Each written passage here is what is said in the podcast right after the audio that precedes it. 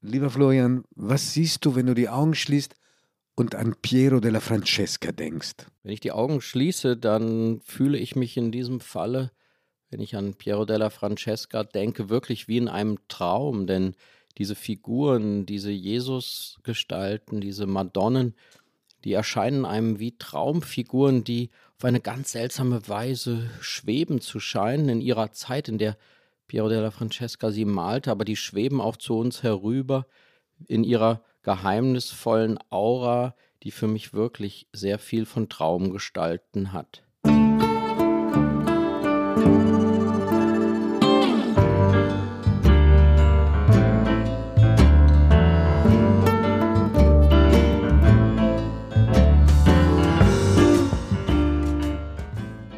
Augen zu. Der Kunstpodcast mit Florian Illies und Giovanni Di Lorenzo.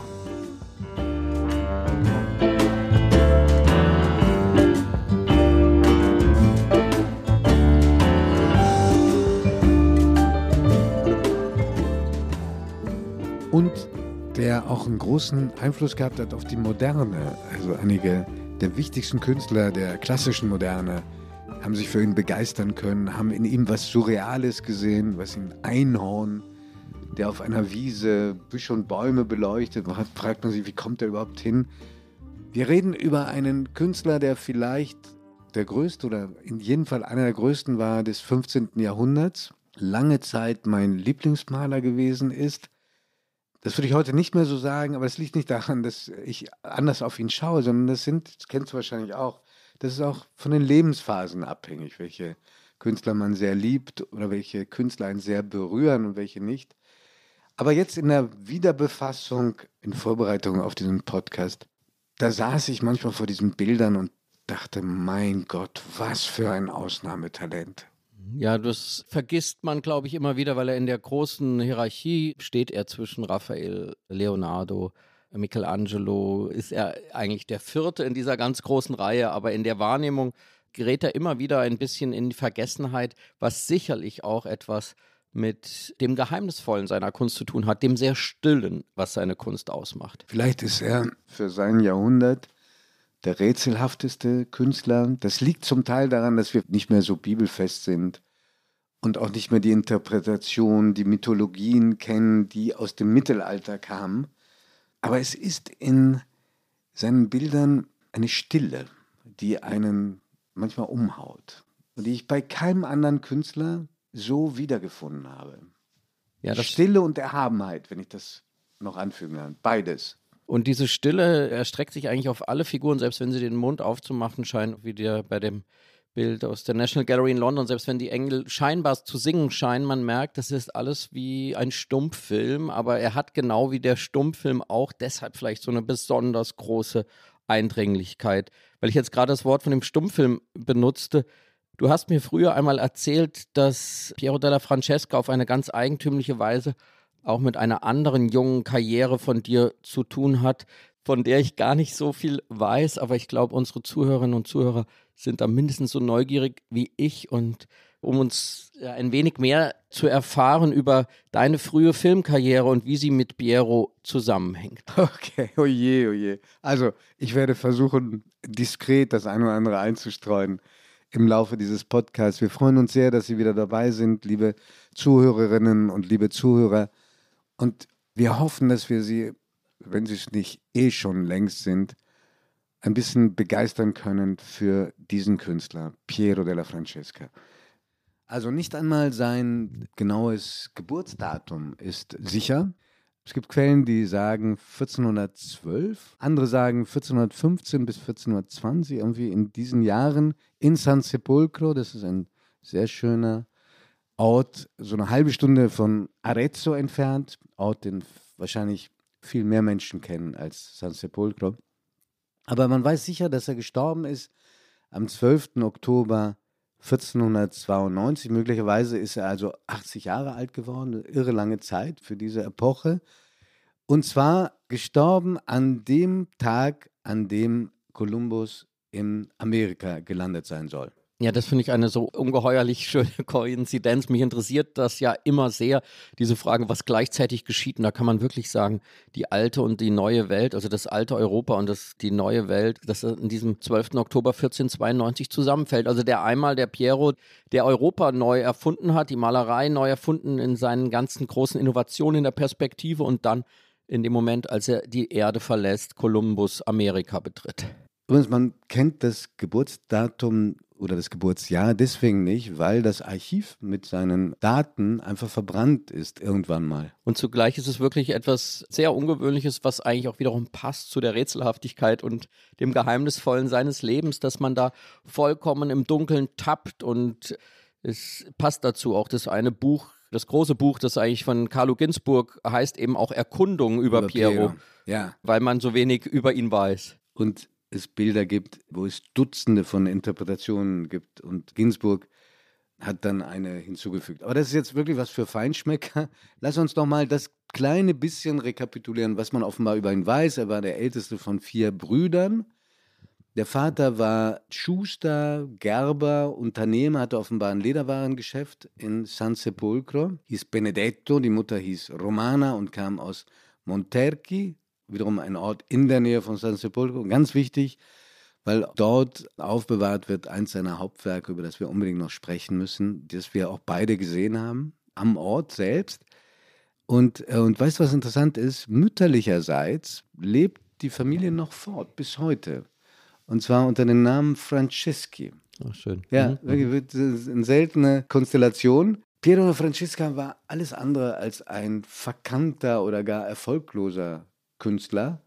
Er war recht wohlhabend. Die, offenbar gab es in San Sepolcro dann drei Häuser, die einer davon war wirklich schon ein Palast, die der Familie gehörten. Er war sehr angesehen, war eine Art Stadtrat, also bekleidete öffentliche Ämter. Man hatte ein Febel, vielleicht kam das auch durch das Geschäft der Eltern für elegante Kleidung, was man auch seinen Bildern ansieht. Also sie mhm. sind unglaublich schön gewandet, die Personen auf seinen Bildern. Und dass er geachtet wurde, zeigt sich auch an der Grabinschrift. Da stand nämlich dann Maestro Pier dei Franceschi, also kleine Abweichung des Namens, und jetzt Famoso Pictore, also ein berühmter Maler, der nur in Italien geblieben ist, Zeit seines Lebens, dort aber rumgekommen ist in den wichtigsten Orten des künstlerischen Schaffens dieser Zeit, vor allen Dingen Florenz. Florenz war der Place to be für Maler auch der Frührenaissance, insbesondere in der ersten Hälfte des 15. Jahrhunderts. Er war auf Einladung von Pius II. in Rom. Er war in Ferrara, da herrschte die berühmte Familie d'Este. Und er war in zwei kleineren Orten, wo aber zwei sehr berühmte Fürsten herrschten, die gleichzeitig große Mäzene waren. Einmal in Rimini, Sigismondo Malatesta und zum anderen in Urbino. Er hat dann gearbeitet und ihn auch mehrmals gemalt, den berühmten Feldherrn Federico da Montefeltro. Weil du gesagt hast, leichte biografische Bezüge. Genau, zu Rimini, ja. da, da klickt es bei mir in meiner Erinnerung und äh, bei dir kommen hoffentlich ganz viele Bilder in deinem inneren ja, Kopfkino. Ja, und das hat aber nichts mit Film zu tun, außer dass aus Rimini natürlich auch der Regisseur, der italienische Regisseur schlechthin kommt, nämlich Federico Fellini. Und da kann man wirklich noch einiges sehen, was mit seinem Leben und seinem Werk zu tun hat. Nein, ähm, der größte Teil meiner italienischen Familie kommt aus Rimini. Ich habe da auch ein paar Jahre, sehr wichtige, sehr prägende Jahre gelebt. Und ich finde, dass Rimini eine der am meisten unterschätzten Städte Italiens ist. Schlecht beleumundet durch den Massentourismus, der sehr früh da schon einsetzte und durch diese endlosen Hotelzeilen da am Lungomare, also am vis-à-vis -vis des Meeres und des Strandes. Aber es gibt da wirklich sehenswerte Kunstschätze. Mhm. Zum einen die perfekt erhaltene römische Brücke, also 2000 Jahre alte Brücke, über die vor ein paar Jahren noch Fahrzeuge aller Art fuhren. Brücke hat das alles überstanden, hat auch den Krieg überstanden. Eine einzige Bombe fiel, hat sie aber nur leicht beschädigen können. Und vor allen Dingen den heute Dom genannte, die Hauptkirche von Rimini, die zu Piero da Francescas Zeiten ein Neubau war und den bescheidenen Namen trug Tempio Malatestiano. Das ist eine interessante Geschichte, weil der Herrscher von Rimini, Sigismondo Malatesta, übrigens der Nachname, schöne Bedeutung. Ja. Böser Kopf. aber, er hat, aber er hat ihn mit Stolz getragen, absolut, ja, offenbar. Absolut, ja. absolut, mit großem Stolz getragen. Der wollte nicht einfach eine nach ihm benannte Kirche oder nach einem anderen Heiligen benannten Kirche, sondern er wollte einen Tempel haben. Ja? Mhm. Und ein bisschen hat das auch was zu tun mit dieser einzigartigen Architektur. Du weißt bestimmt, dass das das Werk ist von Giambattista Alberti. Man kann, glaube ich, sagen, mit dieser Kirche begann die Renaissance-Architektur. Also die Erinnerung an das, was 1500 Jahre davor errichtet wurde, also Rückgriff auf die Antike. Und es ist eine Kirche von umwerfender Schönheit. Schon außen, weißt du, die, die ist weiß, ganz schlicht. Und dann gibt es so Rondelle in so einem, in so einem braun-rot drin und innen mit unglaublich schönen Kapellen und in einer hat auch Piero della Francesca was hinterlassen, was natürlich, was heißt natürlich, es ist stark beschädigt. Aber hast du es schon als Kind gesehen? Total, also mein Vater hat mich da immer hingeschleppt und hat gesagt, im Kinderwagen ist, schon bereits. Im Kinderwagen nicht, ich konnte schon gehen, aber er hat gesagt, das ist Piero della Francesca und das ist mit das Größte, was die italienische Kunst hergibt. Man sieht halt den Sigismondo Malatesta, den Herrscher im Profil, radikal im Profil war überhaupt einer, der gerne Menschen im Profil gemalt hat. Warum eigentlich? Das müsste eigentlich der Kunsthistoriker Florian beantworten können. Warum das Profil mit Menschen, Herrscher mit unglaublich markanten Nasen, das ist mir schon als Kind aufgefallen. Und dieser äh, Sigismondo Malatesta, der Anbeten, glaube ich, wäre ein großes Wort. Also er kniet jedenfalls vor dem heiligen Sigismondo, also gleich mal den Bezug herstellen. Und man sieht im Hintergrund seine edlen Hunde da liegen. Also trotz der Beschädigung ganz, ganz eindrucksvolle Darstellung. Da kann ich natürlich nicht mithalten.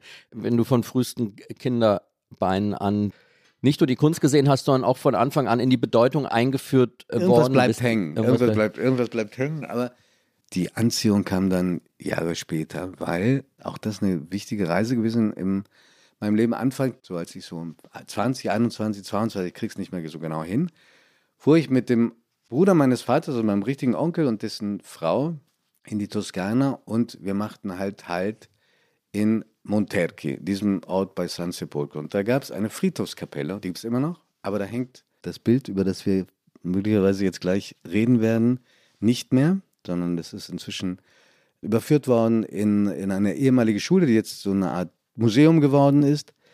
Und dieses Bild heißt Madonna del Parto, also die Madonna der Geburt oder Madonna des Gebärens. Ja. Genau, genau.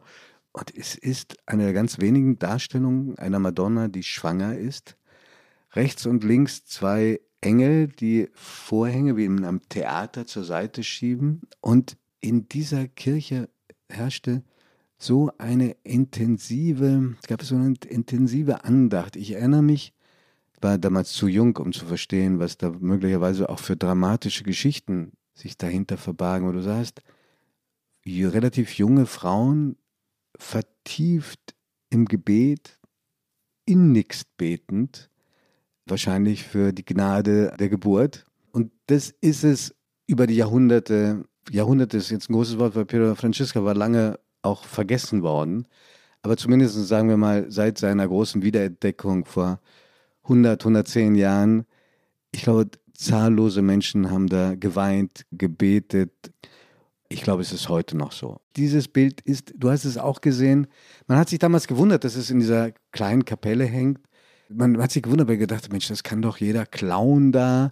Und es ist auch gar nicht vor irgendwelchen Wetterunglücken geschützt. Erdbeben oder starker Regenfall oder so? Nein, gar nicht. Also ich erinnere mich, als ich äh, es sehen wollte und dann da mit dem Auto wohl in diese winzige, winzige Dorf kam, war die Kapelle geschlossen und dann musste ich, ich konnte sehr viel schlechter Italienisch, noch schlechter als jetzt und grundsätzlich ohnehin. Ich finde, du kannst ganz gut Italienisch. Bestimmt. Äh, also ich musste mich jedenfalls in diesem Ort herumfragen und dann gab es wirklich wie so vor Jahrhunderten eine Frau mit dem Schlüssel, die man dann anklingeln musste und die kam dann herüber und schloss diese Kapelle auf und ich erinnere dass das wirklich auch für mich ein überwältigendes Ereignis war, dass man in einem winzigen Ort alleine mit einem Jahrhundert, Jahrtausend Kunstwerk steht und dass dann so eine überwältigende Kraft ausgeht von ihm. Und man glaube ich, dann auch nochmal realisiert, dass Kunstwerke doch auch oft die Aura ihres Ortes brauchen. Du sprachst über den Tempio in, in Rimini oder die Bilder, die in, noch in der Kirche hängen von ihm in Arezzo. Das spielt schon eine große Rolle, ob du in dem Ort der ursprünglichen Anbetung diese Bilder anschauen kannst oder wie jetzt im Schulhaus. Das verändert etwas und da können wir ja vielleicht auch nachher ohnehin mal ein wenig drüber nachdenken, inwieweit diese Fragen von Gläubigkeit, Glauben, Anbetung der natürlich in, Pieros Fall grundsätzlich fast Altargemälden etwas ist, was sich heute noch in die heutige weitgehend heidnische Zeit übermitteln lässt. Wobei bei ihm auffällt, dass die Madonnen anders als andere Madonnenbilder von auch Zeitgenossen, Fra Angelico, wahrscheinlich einigen, die uns jetzt zuhören, bekannt, auch gerade von den Fresken im Kloster San Marco in Florenz, ein Dominikanermönch, der auch sehr fromm war, ganz zu schweigen von denen, die eine Generation oder zwei Generationen später kamen, die oft sehr lieblich waren, diese Madonnengesichter. Die Madonnen von Piero da Francesca sind sehr streng, sehr streng erhaben, entrückt. Da ist nichts Gefälliges drin, gar nichts. So sehe ich es ist aber auch eigentlich letztlich überhaupt nicht das, was wir auch oft mit der frühen Renaissance, mit Botticellis Frauenfiguren, diese Lieblichkeit oder, oder Anmut, das haben sie genau nicht. Es ist etwas Herbes, die, etwas. Die, bei Botticelli die vollen Lippen, die Haarpracht, die, ja. die blondrote, überhaupt gar nichts. Wobei, wenn du mir die ketzerische Bemerkung erlaubst, ich habe selten einen Maler erlebt, der so hässliche Jesuskinder malt wie Piero Francesca. Ist dir das aufgefallen? Nein. Wirklich, also irgendwie groß, grob in den Zügen, relativ quadratisch.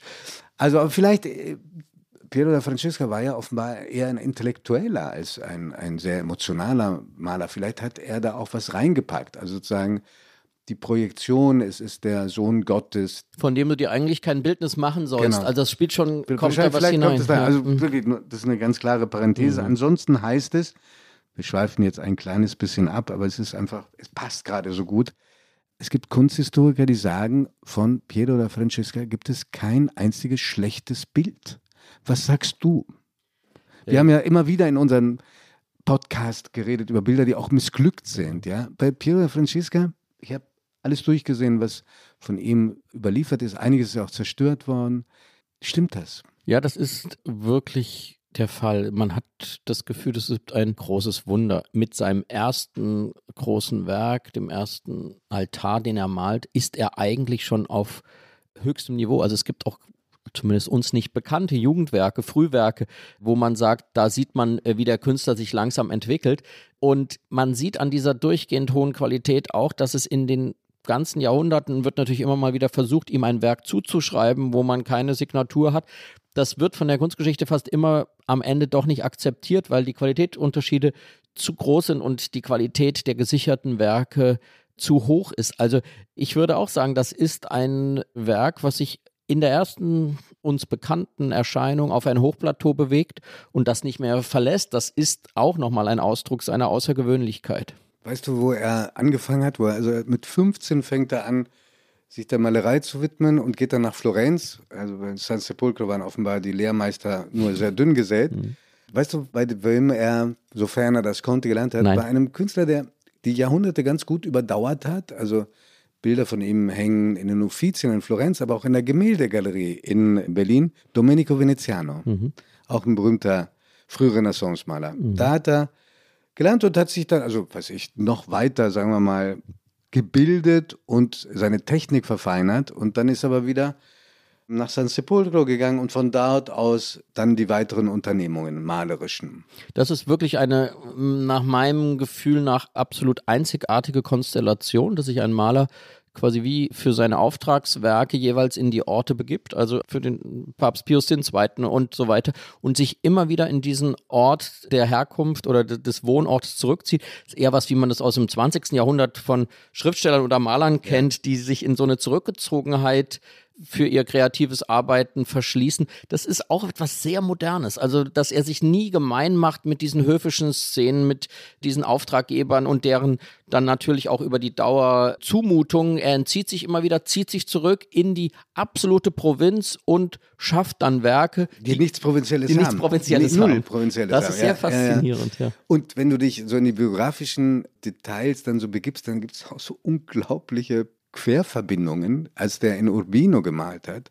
Weißt du, wo er übernachtet hat? Nein. Bei dem Vater von Raphael. Okay. Ja, der nun wirklich zwei Generationen später, Mhm. also ich glaube, als, äh, wenn ich das jetzt richtig in Erinnerung habe, Raphael kam jetzt zehn Jahre vor Piero da Francescas Tod. Und, und da war wohl Piero schon, wie, Drei Generationen sind das ja, fast. Ja. äh, ja. wie man sagt, offenbar schon die letzten Lebensjahre fast blind. Also da Das sagt man, das Ja. sagt man, aber also das ist die Legende. Ja. Andererseits hat er sich dem Schreiben gewidmet. Er hat ja Traktate geschrieben über Mathematik und Geometrie. zu denen ich verboten habe, befragt zu werden von Das dir, ist auch echt kompliziert. Also lass sehr uns- komplex, lass- komplexe geometrische Fragen da behandelt werden. Lass ja. uns zusammenfassend sagen, er war auf, absolut auf dem Wissensstand seiner Zeit, was die Mathematik anbelangte. Es sind nur drei Traktate erhalten. Er hat offenbar sehr viel mehr geschrieben und es hieß dann, oder es heißt, er hat zum Lebensende auch mehr geschrieben oder sich dem Schreiben und anderen Interessen gewidmet. Wenn man völlig erblindet ist, geht das eigentlich auch nicht. Auch nicht, Insofern weiß ich nicht, ob die Legende, dass er dann blind war und sich von einem Jungen durch San Sepulcro hat führen lassen, ob das so richtig stimmt. Werbung. Liebe Hörerinnen und Hörer, kennen Sie schon das Kunstmagazin der Zeit? Mit der Weltkunst erleben Sie jeden Monat die schönsten Seiten der Kunst. Sie wollen das Magazin unverbindlich testen? Dann bestellen Sie Ihr persönliches Kennenden-Exemplar gratis unter www.zeit.de/slash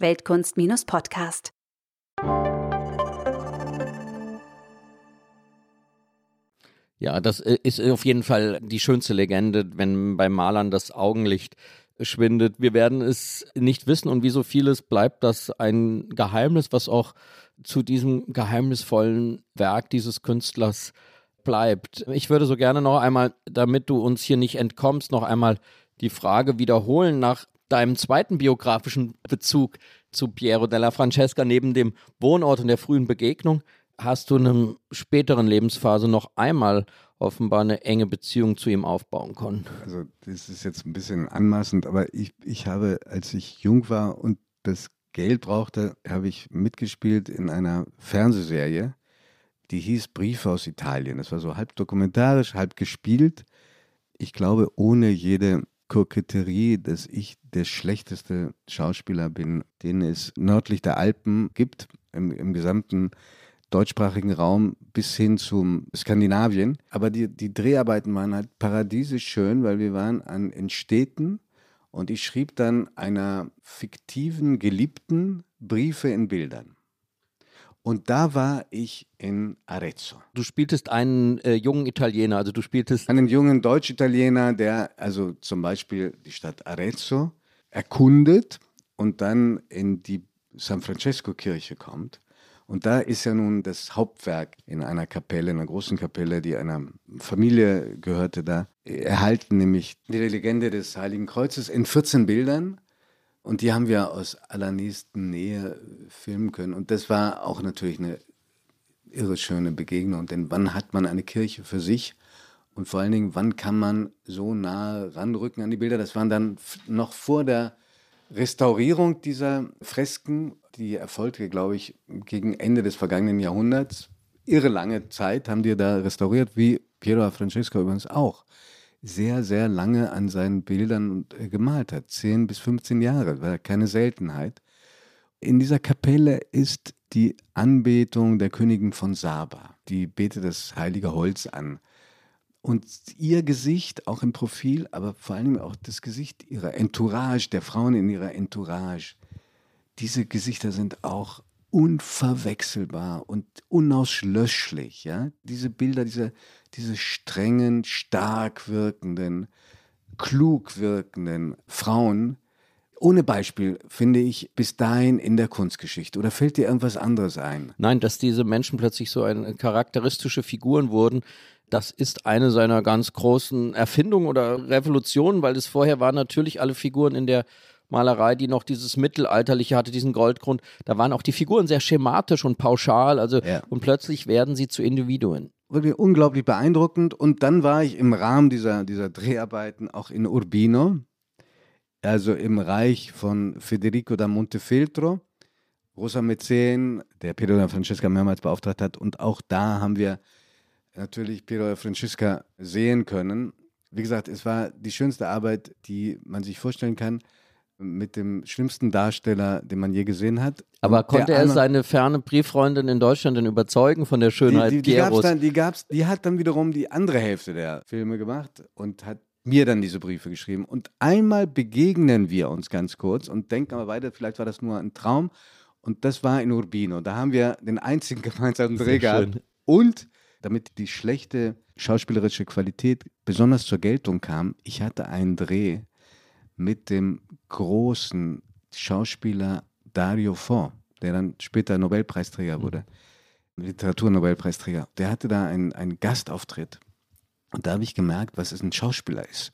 Und dass er mit der Bewegung eines kleinen Fingers dich an die Wand spielen kann. Was er nicht getan hat, was ich wahnsinnig edel fand und großzügig. Aber wie schön, dass wir jetzt heute auf, nochmal auf eine ganz andere Weise total, total. den Deutschen versuchen können, Piero nahezubringen. Und, Bitte äh, schauen Sie äh, nicht in die Briefe aus Italien. Nein, deswegen furchtbar. heißen wir ja auch Augen zu. Genau. Wir heißen Augen zu, damit Sie auf andere Weise jetzt äh, Pieros Schönheit kennenlernen. Du, aber wie gesagt, nochmal zwischen Arezzo und Monterque ist ja San Sepolcro, also diese Stadt. Und ja. da sind zwei andere Hauptwerke. Und über die müssen wir wenigstens streifen, ja. auch weil sich ganz viele, die uns zuhören, immer wieder wünschen, dass wir Bilder beschreiben. Und eins ist die Madonna della Misericordia, also der Barmherzigkeit. Und da sieht man den Einfluss des Mittelalters, eine übergroße Frau, die unter ihrem Gewand Menschen schützt oder jedenfalls aufnimmt, von denen man nicht so weiß, ob sie alle unbedingt schutzbedürftig sind. Einer sieht zum Beispiel aus wie so ein Henker mit dieser Maske. Aber da ist wieder diese unfassbar eindringliche Darstellung der Madonna. Und es ist auch ein, ein Bild, das eine Ikone geworden ist. Er hat in Siena ein 110 Jahre vorher entstandenes Bild gesehen, Fresko gesehen oder ein Altarbild, Entschuldigung wo auch schon eine Madonna im, im Gewand ist, mit großem Gewand ist, einen anderen Unterschlupf gebärt. Und ich will einmal gerechtigkeitshalber den Namen nennen, nämlich Niccolò di Segna. Der hat das vor 110 Jahren längst vergessen, kann man in Siena in der Pinakothek besichtigen. Aber berühmt geworden ist das andere, berühmt geworden auch, weil er der große Schritte voran in der perspektivischen Darstellung gemacht hatte, wofür er dann auch Vorbild wurde dann doch noch etwas hatte, was ich jetzt im Lesen für diese Podcast-Ausgabe verstanden habe. Da überlebt noch die sogenannte Bedeutungsperspektive. Weil die Madonna so wichtig ist, ist sie viel größer als alle anderen Figuren auf diesem Bild und auch auf den Bildern um diese Madonna herum. Ja, man merkt bei seinen Bildern, dass ist, insofern passt es so gut, dass bei seinem Tod dann Kolumbus Amerika entdeckt, denn er steht wirklich genau zwischen der alten und der neuen Malerei. Er ist das entscheidende Scharnier zwischen allem theoretischen, praktischen, allen Fragen und in manchen seinen Bildern sieht man beide Dinge noch, also Bedeutungsperspektive im Sinne von äh, das das Großartige ist groß, das Niedere ist klein.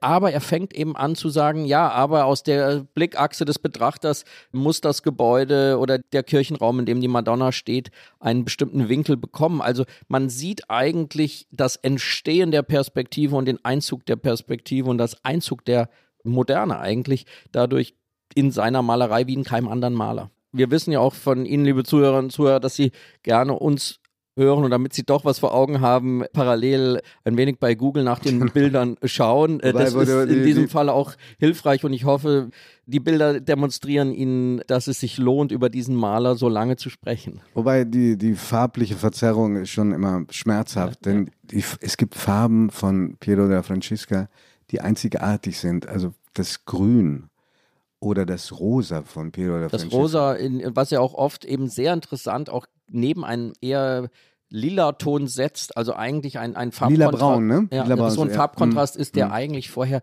nicht existiert und wodurch das auch so eine ganz vollkommen eigentümliche Farbigkeit bekommt, wodurch man seine Werke auch sehr leicht letztlich erkennen kann, weil, weil nicht nur diese Feierlichkeit, diese Stille, sondern auch diese Farbigkeit so einzigartig ist bei ihm. Mhm. Und dieses Bild ist auch in San Sepulcro zu besichtigen, das ist die Auferstehung ein Bild, das auch andere Künstler in, in, anderen Gattungen unglaublich beschäftigt hat. Der britische Schriftsteller Aldous Huxley hat gesagt, es sei das beste Bild der Welt. Aber auch andere sind da richtig hingepilgert. Man muss sich das so vorstellen, Christus tritt, der also der bereits hingerichtete, ans Kreuz genagelte, das Martyrium durchlittene, durchlittene Mann tritt aus dem Grab, das eigentlich ein antiker Sarkophag ist, tritt heraus, ein Fuß ist auf dem Rand dieses Sarkophags. Er ist übergroß, also wieder Bedeutungsperspektive und er schaut dich an und du hast das Gefühl, es ist wirklich der Triumph über den Tod. Weshalb sich die Frage anschließt, war er denn auch gläubig? Ich weiß es nicht, aber es ist eine gute Frage für dich, weil du ja dich auch mit der Frage beschäftigt hast in deiner Abschlussarbeit, ob Caravaggio, der wilde Caravaggio, der Mörder Caravaggio oder Totschläger Caravaggio gläubig war. Und am Grab lehnen vier römische Wachen. Und der eine davon, der auch den Kopf richtig abstützt auf den Rand, der soll Piero Francesca selbst sein. Mhm. Aber wie wirkt dieses Bild auf dich? Wir haben es ja sogar mal zum Zeittitel äh, gemacht an Ostern einen Ausschnitt daraus, nämlich diesen Christus. Und zwar, die Geschichte dazu hat dann die unglaublich bibelfest, aber wegen ganz anderer Dinge weltberühmte, wegen Verbrechen. Sabine Rückert geschrieben. Da ist ja auch ein, ein Verbrechen, was da geschieht, Natürlich. eben in diesem Fall an, an, an Jesus. Insofern ist sie auch da sicherlich genau die richtige Autorin. Also Jesus hält die Osterfahne in der Hand, das ist noch ja. wichtig, für das, wenn man das vor Augen hat. Ja, also ich glaube, dieses Bild allein beantwortet die Frage, ob Piero gläubig war. Das ist ein tiefer, echter Glauben an die Auferstehung, weil dieser Jesus lebt. Das ist keine entrückte Gestalt, wie man sie aus anderer Auferstehungsszenarien kennt, wo es auch mit, wo er dann so aufsteigt oder wo er dieses zwischen den Welten, also zwischen Himmel und Erde zum Thema wird. Nein, hier steht einer mit beiden Füßen wieder auf der Erde und man hat diesen, diesen Körper dieses äh, Jesus der ist da und der, ja, der tritt einem entgegen und die unglaublichen Augen, die wollen einem sagen, die wollen eigentlich jedem Ungläubigen in die Augen schauen und sagen, da siehst du es, also hier bin ich, hier bin ich wieder. Das ist letztlich ein bisschen das Thema des ungläubigen Thomas, was hier einfach ja. auf diese Ebene des, des Sehens und des Schauens äh, gelenkt wird. Und wenn ich einen Vergleich da machen kann, dann würde ich ihn gerne nochmal zu dieser Madonna del Parto aus der kleinen Kapelle in Monterchi ziehen, weil die guckt einen genauso klar, selbstbewusst an und keineswegs lieblich, liebevoll, gnädig, sondern herausfordernd. Und das finde ich wissend und herausfordernd. Ja. Und das ist hier in dieser Jesusgestalt genauso der Fall. Hm. In der großen Hoffnung, dass wir sie nicht mit Bildern jetzt überfrachten. Es gibt noch eine Figur, auf die ich dich gerne ansprechen würde und auf die ich unsere Zuhörerinnen und Zuhörer so gerne hinweisen würde, nämlich die Engelsfigur bei Piero della Francesca. Für mich auch neu. Die Engel wirken androgyn, auch in keiner Form lieblich, aber auch unvergessliche Gesichter. In der Pinakothek von Brera in Mailand gibt es eine Madonna mit im Hintergrund vier Engeln. Und, und das sind ich hatte ganz lange ein, eine Reproduktion eines Engelkopfes bei mir im Zimmer und im Büro bei der Süddeutschen als Jungredakteur hatte ich die Auferstehung. und habe das trotzdem überlebt. Also die Kollegen haben schon ein bisschen komisch geguckt.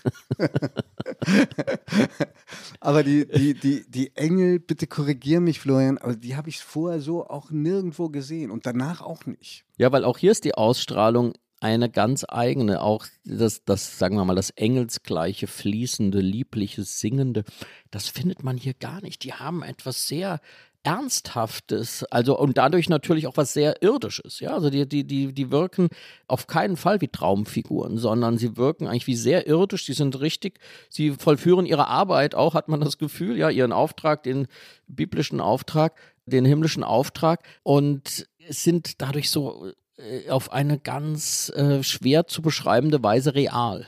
Wir sollten vielleicht nochmal mindestens kurz darüber reden, warum Pedro Francisca dann für Künstler auch der Moderne so anziehend geworden ist. Also erstmal muss man auch erwähnen, dass der Vater der Kunstgeschichte, nämlich Giorgio Vasari, schon Pieros Talent schon sehr genau beschrieben hat. Auch die Anordnung der Figuren, das Geometrische in den Bildern. Er war relativ sparsam, dann vielleicht, weil er es auch nicht besser wusste, mit biografischen Details. Da findet man im Gegensatz, wenn du dich daran erinnerst, dass er bei Botticelli sogar herausgestellt hat, welche Streiche er seinen Malergesellen spielt oder irgendwelchen Auftraggebern. Bei Piero Francesca fällt ihm dazu wenig ein, aber er kennt die Bedeutung von ihm. Und Kunsthistoriker sagen, dass Piero Francesca eine Synthese darstellte zwischen dem, was die italienische Malerei mitbrachte, gerade im Perspektivischen, und der Naturbezogenheit und des Lichtes, das eher von flämischen Malern kam, die aber Piero Francesco wahrscheinlich nie gesehen hat. Da gibt es viele Theorien und die, die Menge an Literatur zu ihm, auch die sich widersprechen. Literatur zu ihm ist, glaube ich, einzigartig auch in der kunstgeschichtlichen Forschung, weil man so wenig weiß. Aber es gibt eben Dinge wie das Licht, durch, das durch solche Glasbutzenscheiben dringt, wo man eigentlich sagt, er muss eigentlich Jan van Eyck kennengelernt haben. Er muss eigentlich, der sich ja auch mit der Perspektive beschäftigte. Der ist auch aus einem anderen Grunde wichtig, weil er mit Antonello da Messina derjenige gewesen sein soll, der Legende nach, der den Italienern die Ölfarbe gebracht mhm, hat. Mhm. Wusstest du das? Ja, ja, ja. Das, äh, äh es gibt, ja, dann, gibt lokalpatriotische Kunsthistoriker in Italien, die sagen, das hatten wir natürlich schon längst und wird auch nachgewiesen, aber wie auch immer es der ist. Er hat in, in, in der Hauptsache mit Tempera ja. gemalt. Das Bindemittel von, von Tempera war Eidotta. Ja. Ich glaube, das Interessante an, an Piero ist, und das macht letztlich die größten Künstler aus, wenn sie für Jahrhunderte Gesprächsstoff, Gedeutungsmöglichkeiten eröffnen. Es gibt ein Bild, über das wir jetzt heute noch nicht gesprochen haben, die Geißelung Christi. Ich glaube, es gibt 40 verschiedene Interpretationen. Die alle absolut plausibel sind und die dann das ist ja auch die Herausforderung. Man weiß, was für ein theoretischer Kopf, was für ein Universalgenie, würde man heute sagen, Piero war. Deswegen sagt man, da hinten ist eine Geißelungsszene mit Jesus und vorne stehen Männer in einer Konversation, die in irgendeiner Beziehung zu dieser Geiselung steht. Und es gibt jede Interpretation, die möglich ist. Es wird auf eine zeitgenössische Hofintrige verwiesen oder es soll eine biblische Szene sein oder, oder, oder. Auftraggeber. Auftraggeber. Mhm. Man sieht nur daran etwas und das würde ich jetzt sagen, als ja, Mensch, der sich mit dem Fortwirken von Kunst beschäftigt.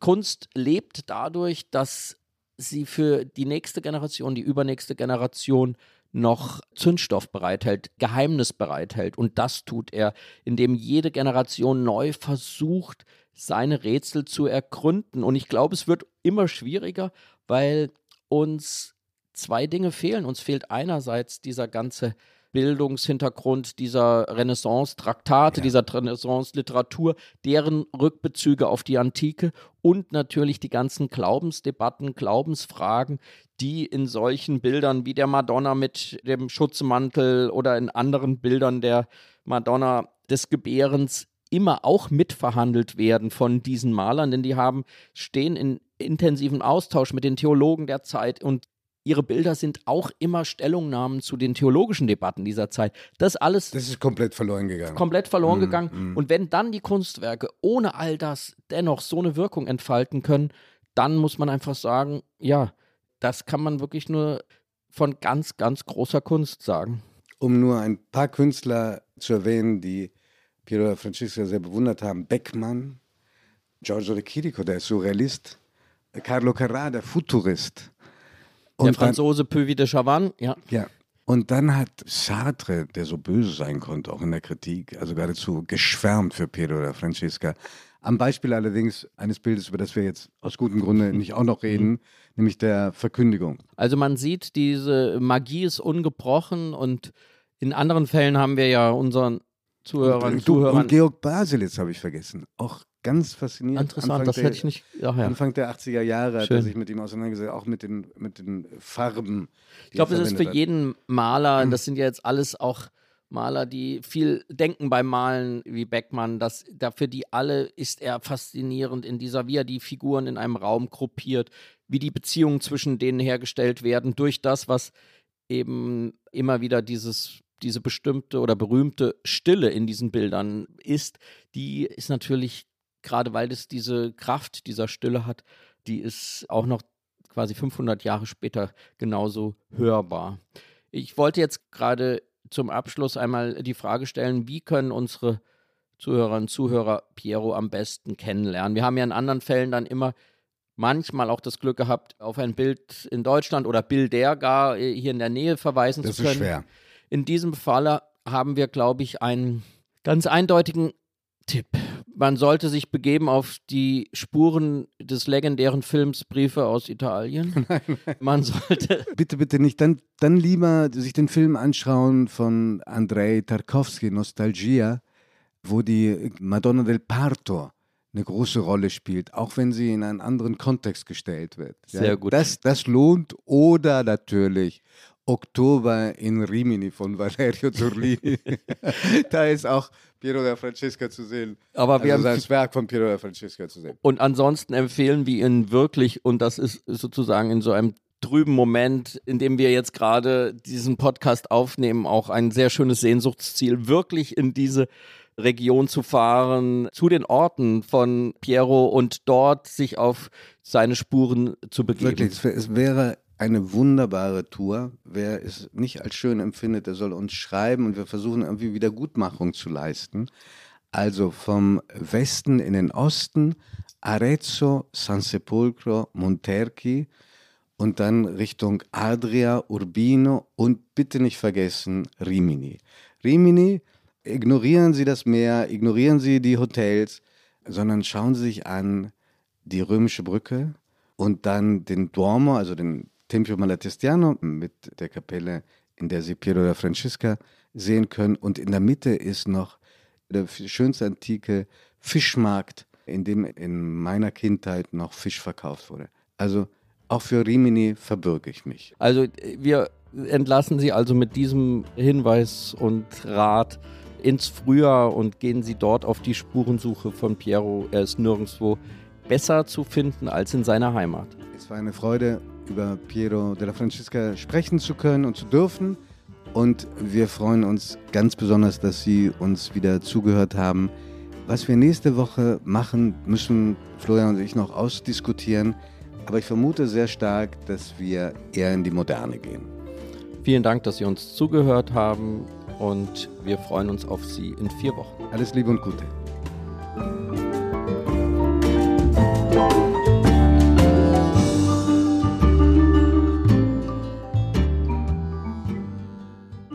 Augen zu ist ein Podcast von Zeit und Zeit Online, produziert von Pool Artists.